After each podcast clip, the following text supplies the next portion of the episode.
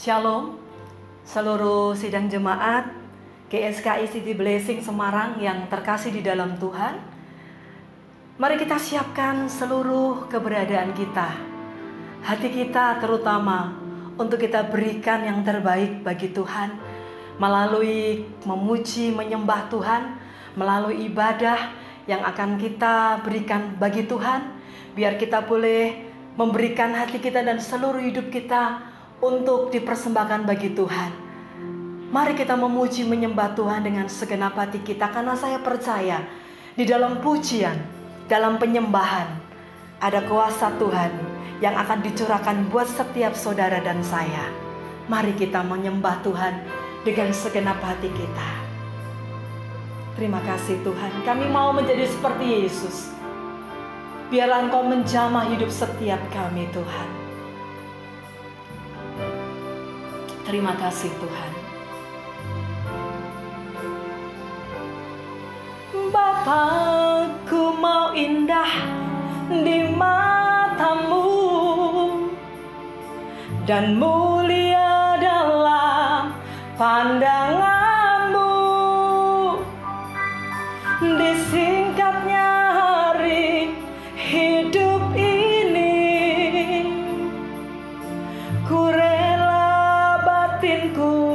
kau hiasi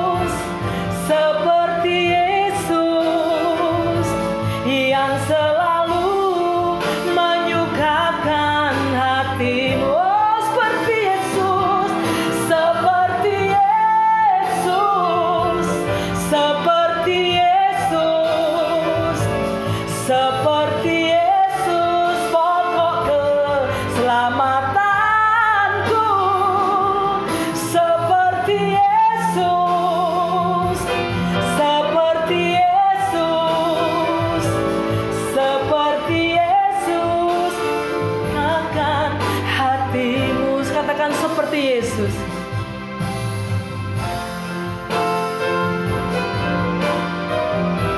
Yesus terima kasih Tuhan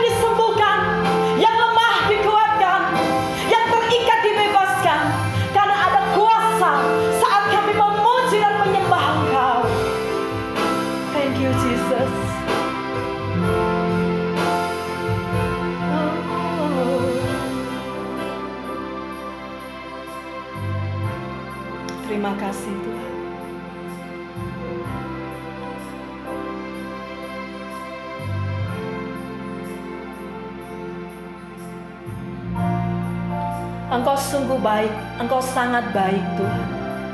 Bahwasanya untuk selama-lamanya kasih setiamu.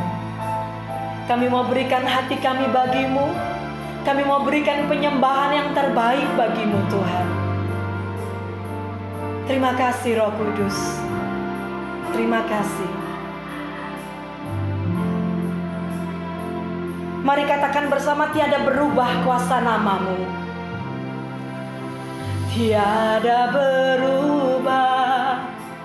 kuasa namamu. Tiada berkesudahan kasih setiamu. Apabila Tuhan sudah berfirman maka semua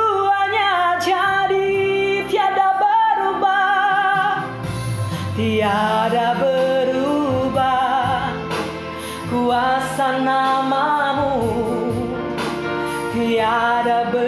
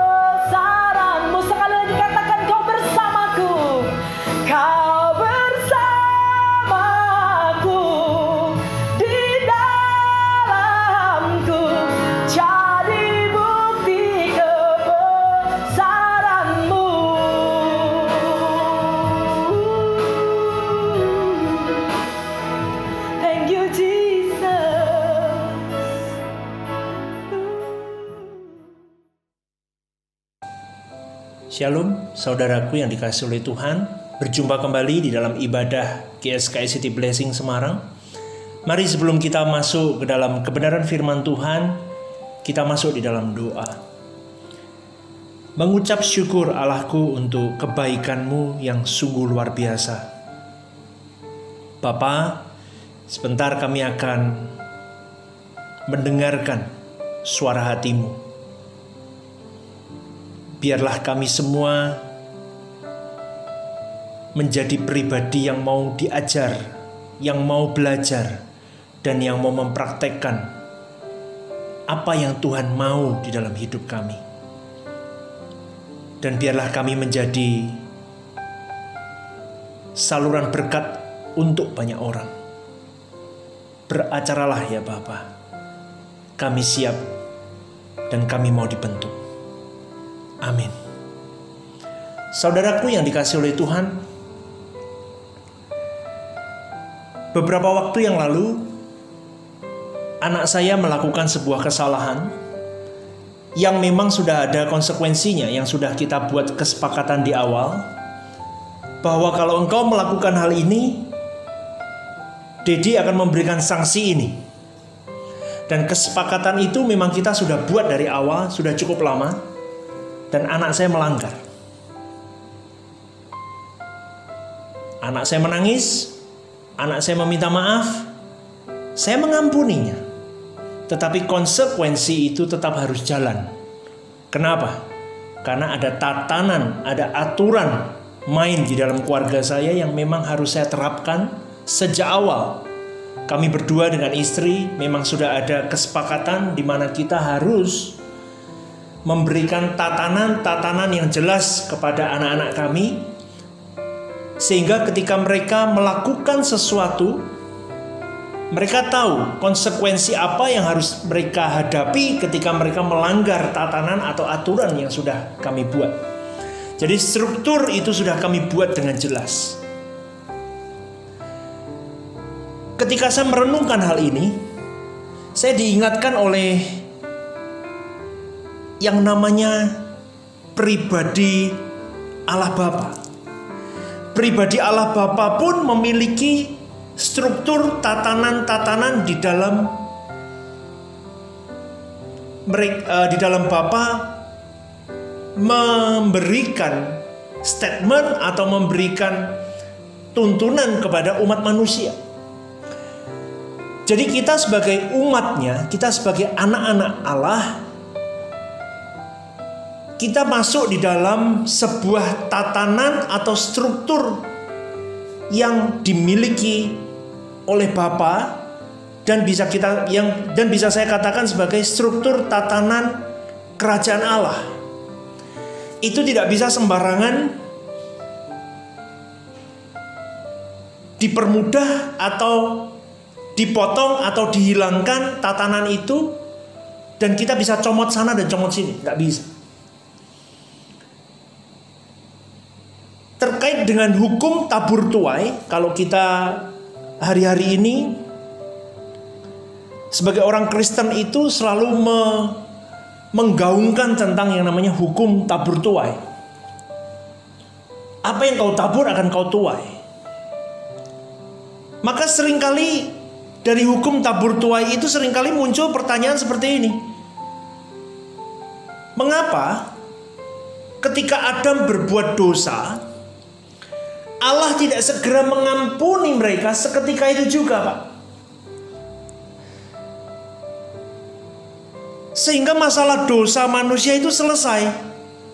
Ditanggulangi langsung di tangan di Taman Eden itu beres. Betul kan? Kan sering kali orang bertanya seperti itu. Kenapa sih kok tidak dipermudah aja? Hari itu Adam, Hawa berbuat dosa. Ya udah deh, langsung aja lah. Kenapa sih Tuhan nggak mau langsung aja? Udah aku ampuni engkau. Jadi Allah nggak perlu ngusir manusia itu dari Taman Eden, tetapi langsung saja dilakukan oleh Allah pengampunan di Taman Eden. Bukankah itu hal yang mudah? Kalau kalau kita pikirkan dia seorang Allah. Figur Allah itu sangat mudah melakukan hal itu.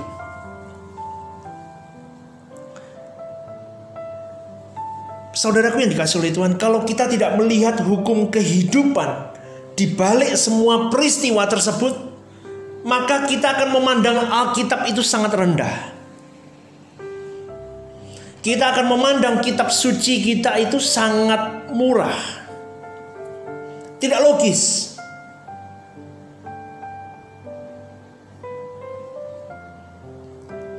Kalau kita pahami dengan benar fenomena di balik kejatuhan manusia di Taman Eden itu, kita memperoleh pengertian adanya suatu ke, hukum kehidupan yang sangat luar biasa. Sekaligus kita menemukan hakikat Allah. Siapa Allah sebenarnya? Siapa dia? Dia pribadi yang maha agung, dia pribadi yang sangat mengagumkan. Dan mengapa Allah tidak segera membereskan, mengampuni Adam pada waktu itu? Seketika itu juga kenapa? Jawabannya adalah setiap kesalahan harus ada konsekuensinya. Saya ulang sekali lagi setiap kesalahan dirimu dan diriku harus ada konsekuensinya.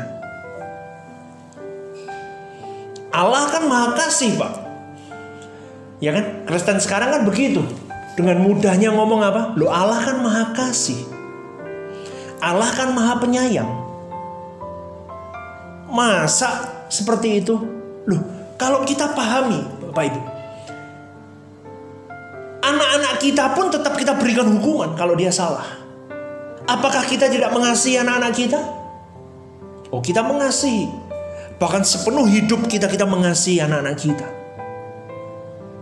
Tetapi kalau dia melakukan kesalahan, tanda kasih kita salah satunya adalah menghukum dia. Bukan hanya dengan anak-anak kita, dengan semua orang yang kita sayangi, termasuk kepada orang-orang bawahan kita yang bekerja dengan kita, yang yang membantu kita, tim pelayanan kita, siapa pun itu, saudara kita termasuk itu pun.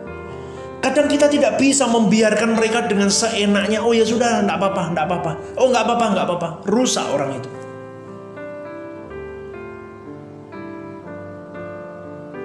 Allah memang maha kasih, Allah memang maha penyayang. Tetapi ingat baik-baik, pribadi Allah adalah pribadi yang adil, saudaraku. Allah tidak mungkin menyangkali hakikat keadilannya. Sama seperti kita, kita tidak mungkin menyangkali komitmen yang sudah kita buat di dalam keluarga kita. Ketika anak-anak kita melakukan sebuah kesalahan, kita tidak mungkin menyangkali komitmen yang sudah kita buat. Aku mengampunimu nak. Aku mengasihimu nak. Aku melupakan itu semua kesalahanmu. Tetapi tetap ada konsekuensi yang harus kau tanggung. Itu salah satu tanda kasih kita kepada dia. Supaya apa? Anak ini, pribadi ini, orang ini, teman kita, saudara kita, siapa pun dia. Belajar dari sebuah kesalahan dan pribadi ini tidak akan mengulanginya lagi. Tidak ada manusia yang sempurna, tidak ada pribadi yang tidak terlepas dari sebuah kesalahan. Tetapi kita sebagai orang-orang yang bisa membentuk pribadi lain, yang bisa menolong orang lain, kita harus gunakan hal ini seperti Allah Bapa. Dia dengan hakikat keadilannya, dia tetap mengasihi kita. Dia tetap mengasihi Adam, dia tetap mengasihi Hawa tetapi dia Allah yang adil. Hakikat keadilannya tidak bisa diganggu gugat.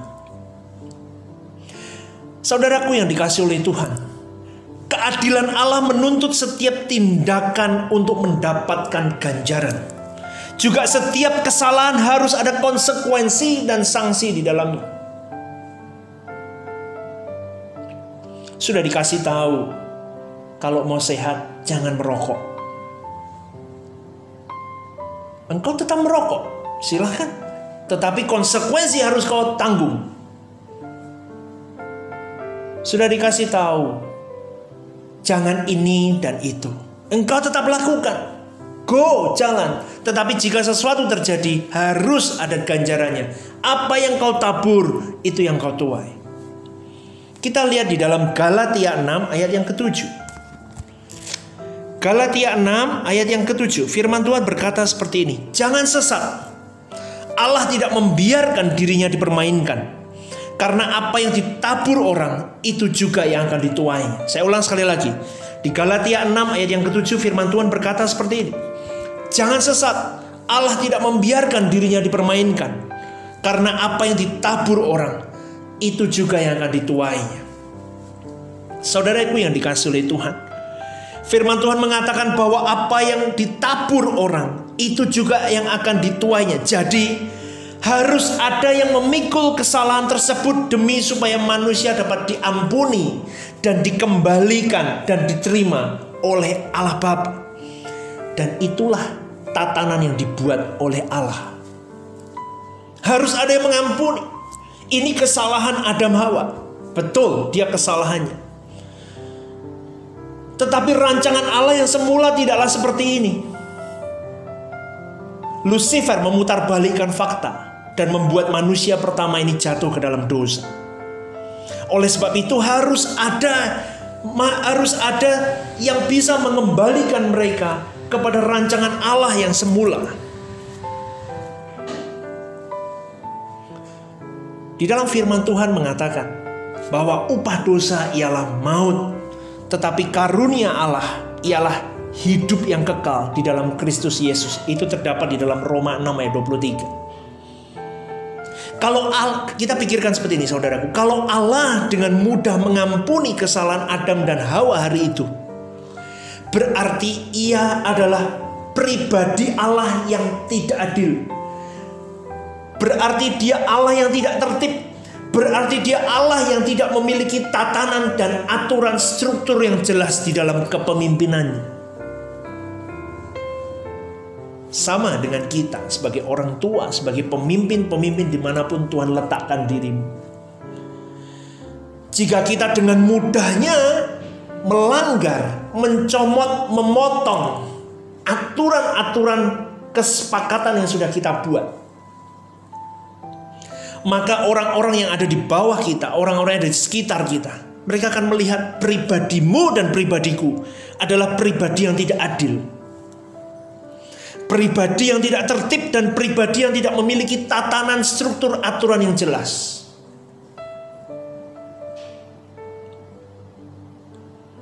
Tetapi bersyukurnya Allah adalah Allah yang memiliki integritas yang sempurna di dalam kepribadian seorang Allah itu.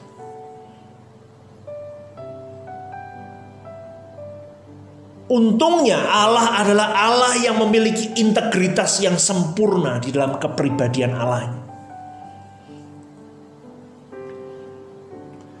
Di dalam diri Allah juga merupakan hakikatnya terdapat rule, hukum, sistem, dan aturan yang jelas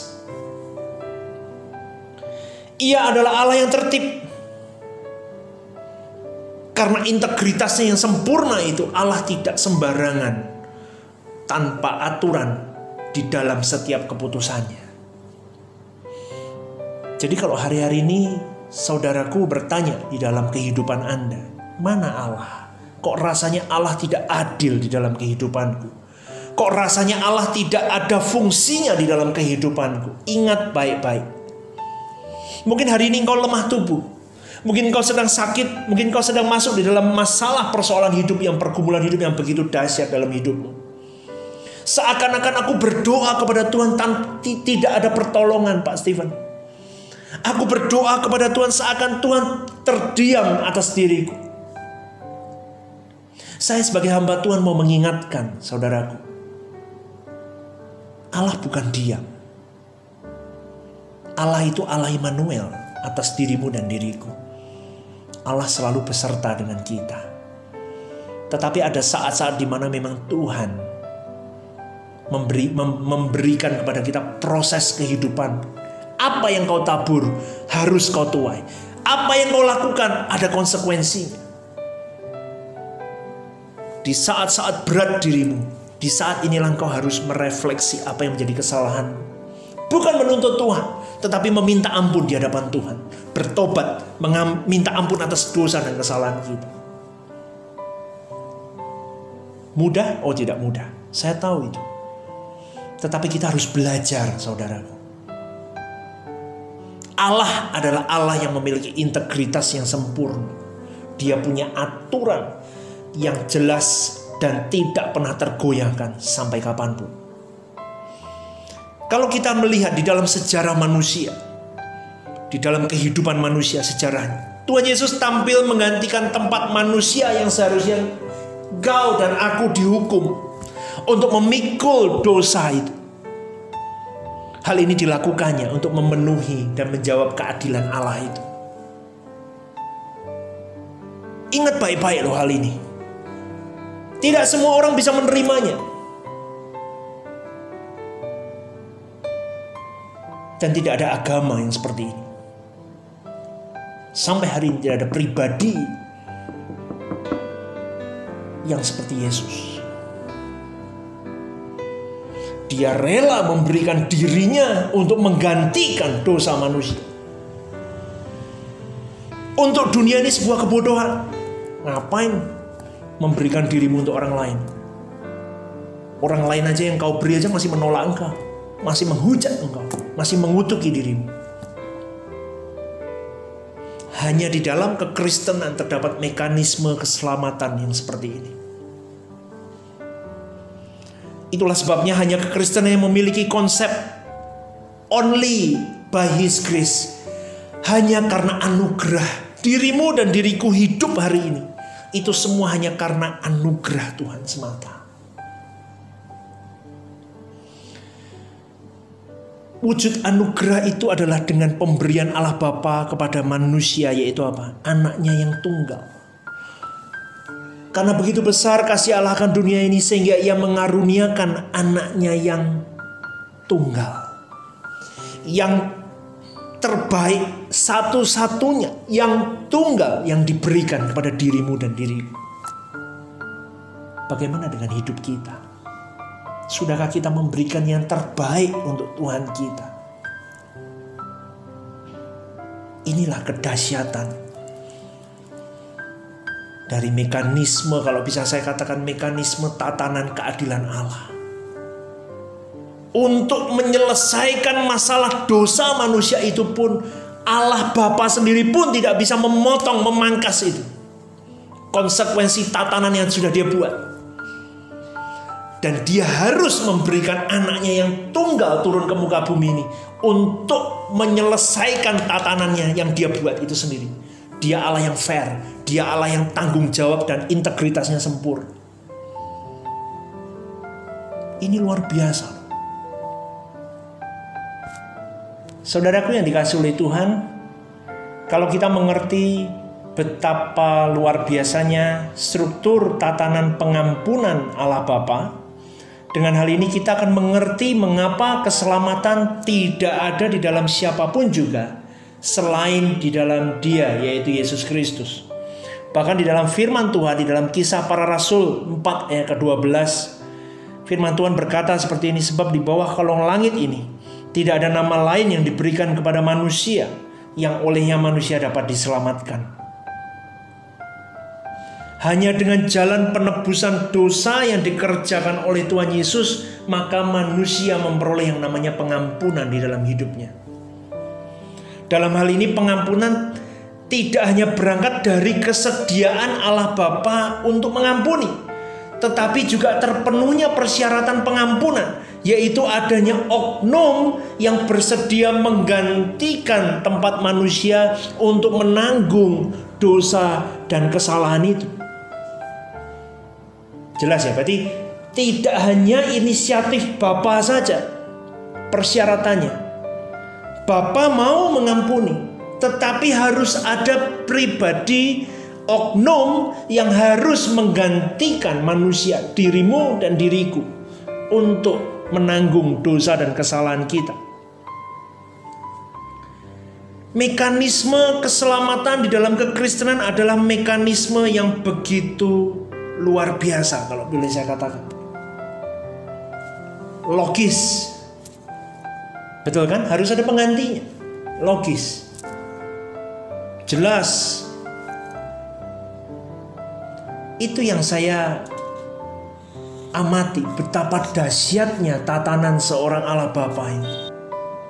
Saudaraku yang dikasih oleh Tuhan, kalau ada manusia yang hidup pada zaman anugerah seperti saat ini, atau zaman penggenapan ini, mereka mendengar Injil, tetapi mereka berusaha untuk membangun kebenarannya sendiri, maka ia akan menjadi alat Lucifer untuk menyerang kekristenan, Kita coba lihat dalam Yohanes 9 ayat yang ke-41.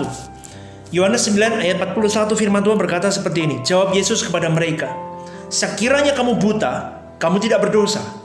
Tetapi karena kamu berkata, kami melihat, maka tetaplah dosamu." Coba kita lihat satu lagi Yohanes 15 ayat yang ke-24. Yohanes 15 ayat yang ke-24 firman Tuhan berkata seperti ini, sekiranya aku tidak melakukan pekerjaan di tengah-tengah mereka seperti yang tidak pernah dilakukan orang lain, mereka tentu tidak berdosa. Tetapi sekarang walaupun mereka telah melihat semuanya itu, namun mereka membenci baik aku maupun Bapakku. Saya ingatkan sekali lagi, kalau dirimu dan diriku hidup di zaman anugerah seperti saat ini, di zaman penggenapan ini, mendengar Injil. Engkau dan saya mendengar Injil, tetapi engkau dan saya berusaha membangun kebenaran kita sendiri. Maka dirimu dan diriku akan menjadi alat Lucifer untuk menyerang kekristenan. Dalam hal ini Tuhan Yesus menyatakan bahwa pasti akan ada penyesat. Kita buka Matius 18 ayat 7. Nih, pasti ada penyesat nih, lihat ya. Di dalam Matius 8 ayat yang ke-7. 18, sorry, Matius 18 ayat yang ke-7. Matius 8 ayat ke-7 firman Tuhan berkata seperti ini, celakalah dunia dengan segala penyesatannya. Memang penyesatan harus ada, tetapi celakalah orang yang mengadakannya. Di dalam bagian lain Alkitab tegas sekali menyatakan bahwa di dunia ini pasti ada penyesatan.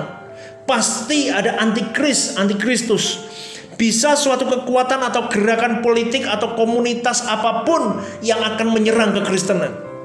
Lucifer akan selalu memiliki antek-anteknya untuk menyerang kebenaran itu.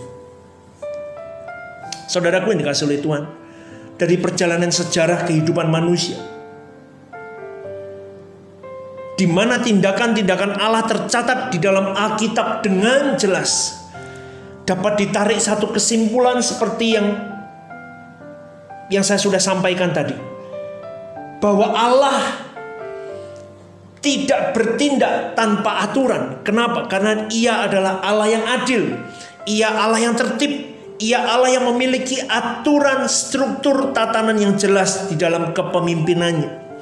Hal ini memberi kepada kita inspirasi untuk tidak bertindak sembrono di dalam kehidupan kita. Manusia terikat dengan hukum kehidupan yang ditetapkan oleh Allah itu sendiri. Bahkan Allah sendiri pun juga konsekuen terhadap dirinya dengan apa yang ditetapkannya sebagai rule of life. Ketetapan-ketetapan hukum-hukum aturan-aturan di dalam kehidupan.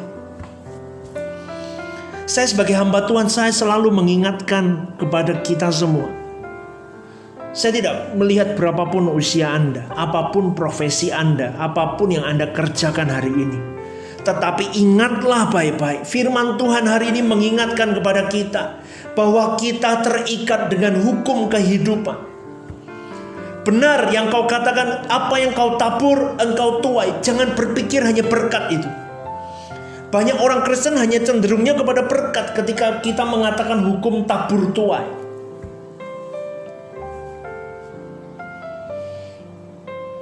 Tetapi ingatlah apa yang kau lakukan banyak hal, segi-segi kehidupanmu kecil-kecil yang engkau tidak rasakan, yang kau tidak tidak pikirkan itu dengan detail. Itu pun kau tabur dalam hidup. Dan kau pasti akan menuai. Taburlah yang baik untuk hidupmu, untuk dirimu. Taburlah yang baik untuk keluargamu. Taburlah yang baik untuk pelayananmu, untuk gerejamu, untuk komunitasmu, untuk lingkungan sekitarmu. Taburlah hal yang baik untuk anak-anakmu, taburlah yang baik untuk orang tuamu, tabur segala hal yang baik. Kenapa? Karena kita semua akan menuai suatu saat nanti. Saudaraku yang dikasih oleh Tuhan, saya tutup dengan satu kata Watch yang seperti ini. Keadilan Allah menuntut setiap tindakan mendapat ganjaran. Juga setiap kesalahan harus ada konsekuensi dan sanksi. Saya ulang sekali lagi. Keadilan Allah menuntut setiap tindakan mendapatkan ganjaran. Setiap kesalahan harus ada konsekuensi dan sanksi di dalamnya. Jadi mulai hari ini, bijaksanalah di dalam hidupmu. Bijaksanalah dalam semua gerak-gerik hidupmu, tindakanmu, pola pikirmu, apa pun itu. Satu hal, senangkan hati Tuhan saja. Tidak ada yang lain. Tidak ada yang lain. Dan belajar tanamkan disiplin, integritas yang tinggi. Role model kita adalah Yesus. Kita melihat dia. Seberapa tinggi integritas yang dia berikan ketika dia turun ke muka bumi ini. Bahkan sampai di garis akhir hidupnya pun dia tetap naik ke kayu salib untuk menyelesaikan tugasnya. Dia pribadi yang tanggung jawab. Dia pribadi yang disiplin. Dia pribadi yang benar-benar hanya satu agendanya. Dia turun ke muka bumi ini hanya untuk menyenangkan hati Bapaknya. Sama dengan kita. Kita hidup hari ini hanya untuk menyenangkan hati Bapa kita. Kita sudah diberikan pengampunan. Kita sudah diberikan segala sesuatu anugerah yang indah dalam hidup kita. Tetapi ingat, kita punya tanggung jawab untuk mengusahakan keselamatan itu sampai akhir hidup kita. Saya garis bawahi, laksanakan, kerjakan, usahakan keselamatan itu sampai akhir hidup kita. Sampai nafas ini putus, sampai jantung ini berhenti berdetak. Apa pun yang harus kau hadapi dan saya hadapi sampai akhir hidup kita itu Baik itu sakit penyakit kah, masalah kah, bertubi-tubi tidak selesai. Jangan pernah berhenti mengusahakan keselamatanmu dan tetap hidup benar di mata Allah. Berprestasilah di mata Tuhan. Jangan jangan hanya puas engkau dan saya masuk surga, tetapi berprestasilah kita ketika kita pulang ke surga. Haleluya. Mari tundukkan kepala kita. Kami bersyukur Allahku untuk pengampunan yang Tuhan beri atas hidup kami. Dan kami sungguh kagum akan integritas, keadilan yang Tuhan contohkan kepada kami. Kami mau belajar, kami mau belajar mempertanggungjawabkan hidup kami. Semua dari hal sekecil apa pun, kami mau belajar tanggung jawab karena kami tahu apa yang kami tabur dalam hidup kami akan kami tuai dan setiap tindakan kami akan ada ganjarannya. Kami mau belajar tetap menyenangkan hati Tuhan. Apa pun sikon hidup kami hari ini, kami tetap hidup baik, hidup kudus, hidup benar di mata Allah. Dan kami bertanggung jawab dan disiplin. Dan integritas kami sebagai orang Kristen dapat dilihat oleh orang di luar sana. Dan banyak orang dapat melihat Kristus dalam kehidupan kami. Terima kasih Bapak. Di dalam namamu kami berdoa dan bersyukur. Amin. Saudaraku yang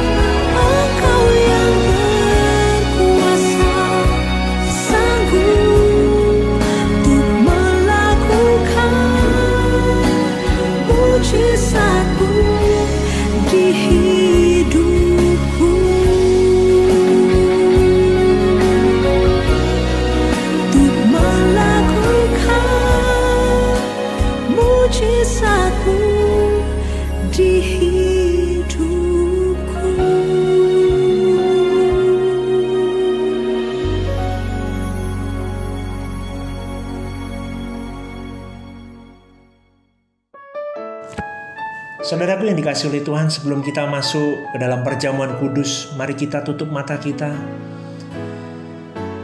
Kita renungkan kehidupan kita.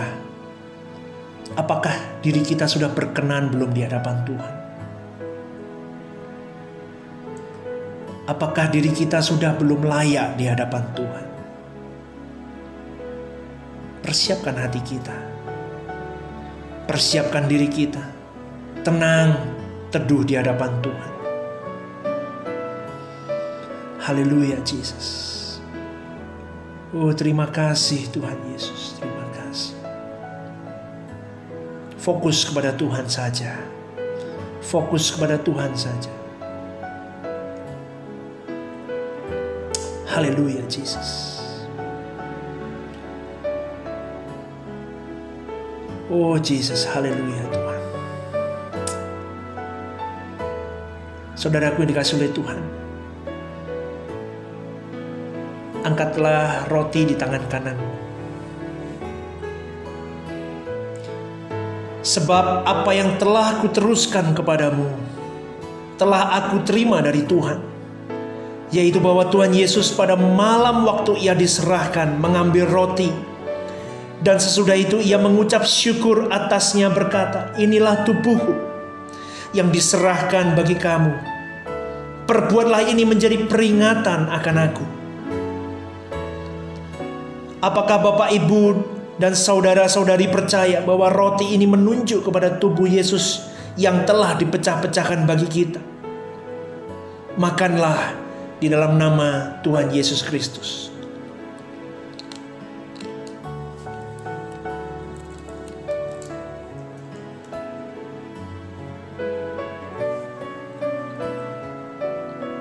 Angkat anggur ini di tangan kanan kita.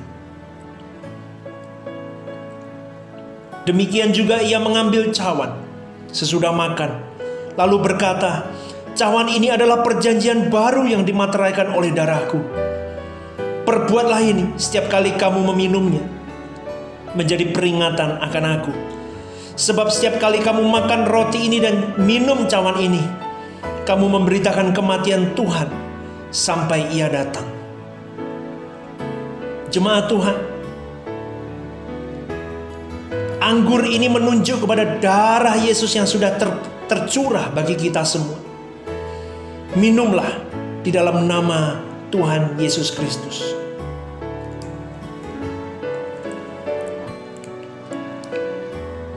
Tutup matamu. Katakan terima kasih Tuhan. Oh haleluya Jesus. Terima kasih Allahku. Kami sungguh bersyukur Tuhan. Kami masih diperkenankan untuk bersatu dengan tubuh dan darahmu. Kami terus belajar. Kami terus mau mengikis monster dalam diri kami. Manusia lama kami, kami terus mau kikis. Dan kami mau terus bertanggung jawab di dalam kehidupan ini. Menjadi pribadi-pribadi yang unggul di mata Tuhan. Ini kami Bapa. Terima kasih untuk keselamatan yang kau beri atas hidup kami. Dan janji kami adalah kami berusaha yang terbaik sampai akhir hidup kami. Kami bertanggung jawab di hadapan Tuhan. Terima kasih Bapak, terima kasih. Haleluya Jesus, haleluya. Oh terima kasih Tuhan. Tetap ucapkan syukurmu. Katakan terima kasih Yesusku. Oh haleluya Jesus. Saudaraku dikasih oleh Tuhan angkat kedua tanganmu. Terima berkat yang daripada Tuhan. Haleluya. Berkat dari Allah Bapa, kasih sayang dari Tuhan Yesus Kristus dalam persekutuan Roh Kudus menyertai kita sekalian hari ini sampai selama-lamanya. Haleluya. Amin.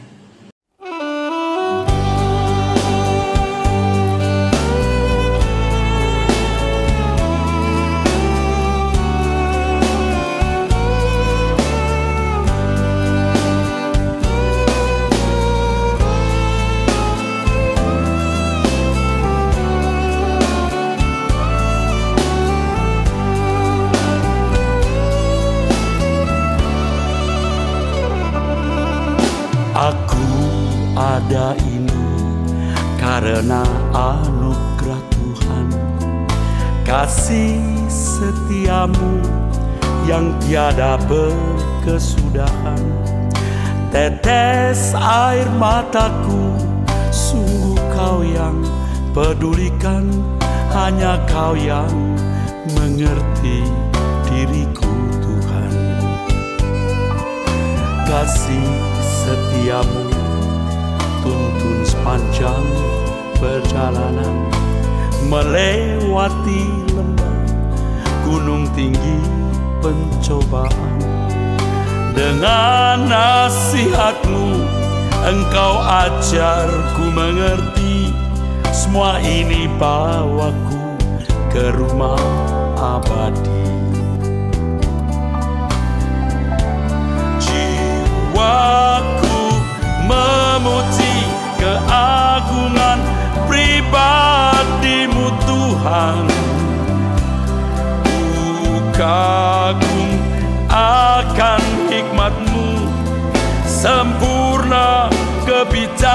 kebijaksanaanmu Selalu ku puji dan ku puja Ku sembah rajaku. Sangat ku cinta kau Tuhan.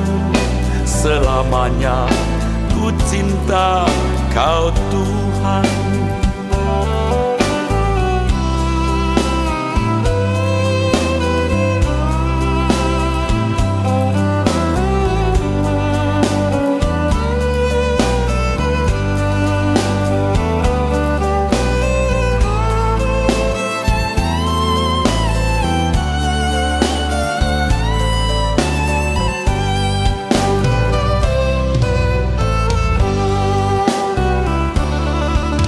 kasih setiamu tuntun sepanjang perjalanan. Melewati lembah gunung tinggi pencobaan dengan nasihatmu engkau ajarku mengerti semua ini bawaku ke rumah abadi jiwaku memuji keagungan pribadimu Tuhan. Ku kagum akan hikmatmu Sempurna kebijaksanaanmu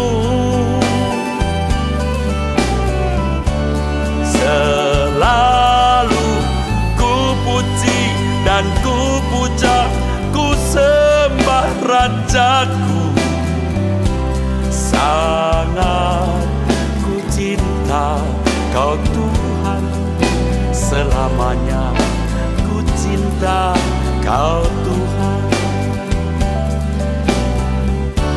Jiwaku memuji keagungan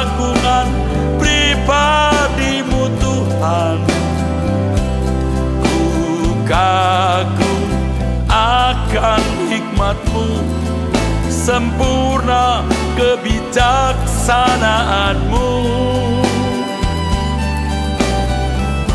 Selalu ku puji dan ku puja Ku sembah rajaku. Sangat ku cinta kau Tuhan. Selamanya ku cinta kau